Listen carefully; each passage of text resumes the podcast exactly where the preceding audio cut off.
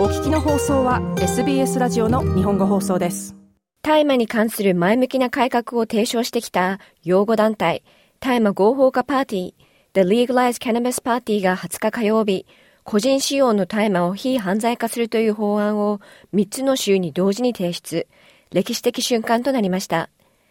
ビクトリア州、ニューサーゼル州、西オーストラリア州の議会に提出された法案は、少量の大麻の使用と所持を認めるもので、これによりこの3つの州は ACT と足並みを揃えることになります。ガレス・ブレアムとアンジェリカ・ウェイトのレポートを大場意味がお届けします。ビクトリア州、ニューサーゼル州、西オーストラリア州の議会に大麻を非犯罪化する法案が同時に提出されました。The Legalized Cannabis Party が提出したこの法案は、成人が 50g までの大麻を所持し、自宅で6株まで栽培することを認めるものです。The Legalized Cannabis Party のメンバー、ジェレミー・バッキンハム氏は、3つの州にわたる法案の提出は、オーストラリアにおける大麻法改正の大きな進展につながると述べています。オーストラリアにおける大麻法改正にとって歴史的な一日です。全国で大麻を合法化するための協調的なアプローチが見られるのはこれが初めてです。歴史的な日です。ジェレミー・バッキンハム氏でした。ビクトリア州の Legalise Cannabis Party のメンバーであるレイチェル・ペイン氏は、この法案は特定のグループに対する不釣り合いな罰則など、大麻規制をめぐる重大な問題に対処するための重要なステップであると述べています。大麻の規制は人々を傷つけています。私たちはこの規制に引っかかる大多数が若者であり、また先住民、特に先住民の女性、文化的に多様な背景を持つ人たちであることを知っています。大麻関連の犯罪で年間1万人の逮捕者が出ていますが、その92%は所持だけで逮捕されています。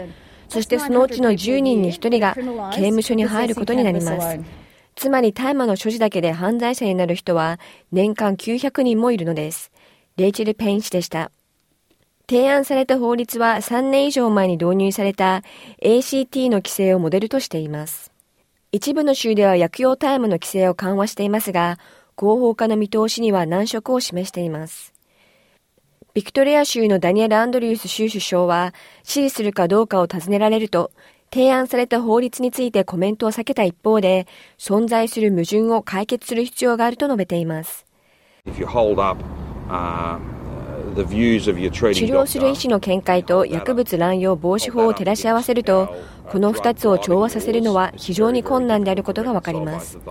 ですからそのような領域で、現在いくつかの作業が行われています。これは非常に重要なことです。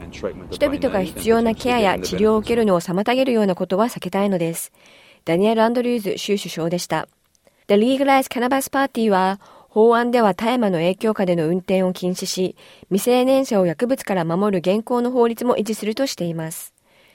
西オーストラリア州パーティーのブライアン・ウォーカー氏は、大麻を使用する人の多くは医療やストレス管理のために使用しており、大麻を扱うための現在の法的枠組みは不適切であるとしています。ウォーカー氏は保守連合と労働党は、オープンマインドを保つべきだと述べています。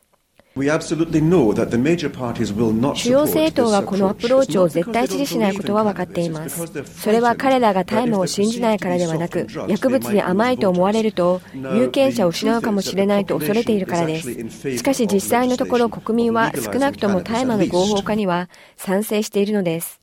ブライアン・ウォーカー氏でした。バッキンガム氏は、大麻取締法改正は地域社会で広く支持されており、法案の提出は法改正に関する必要な議論を喚起することになると述べています。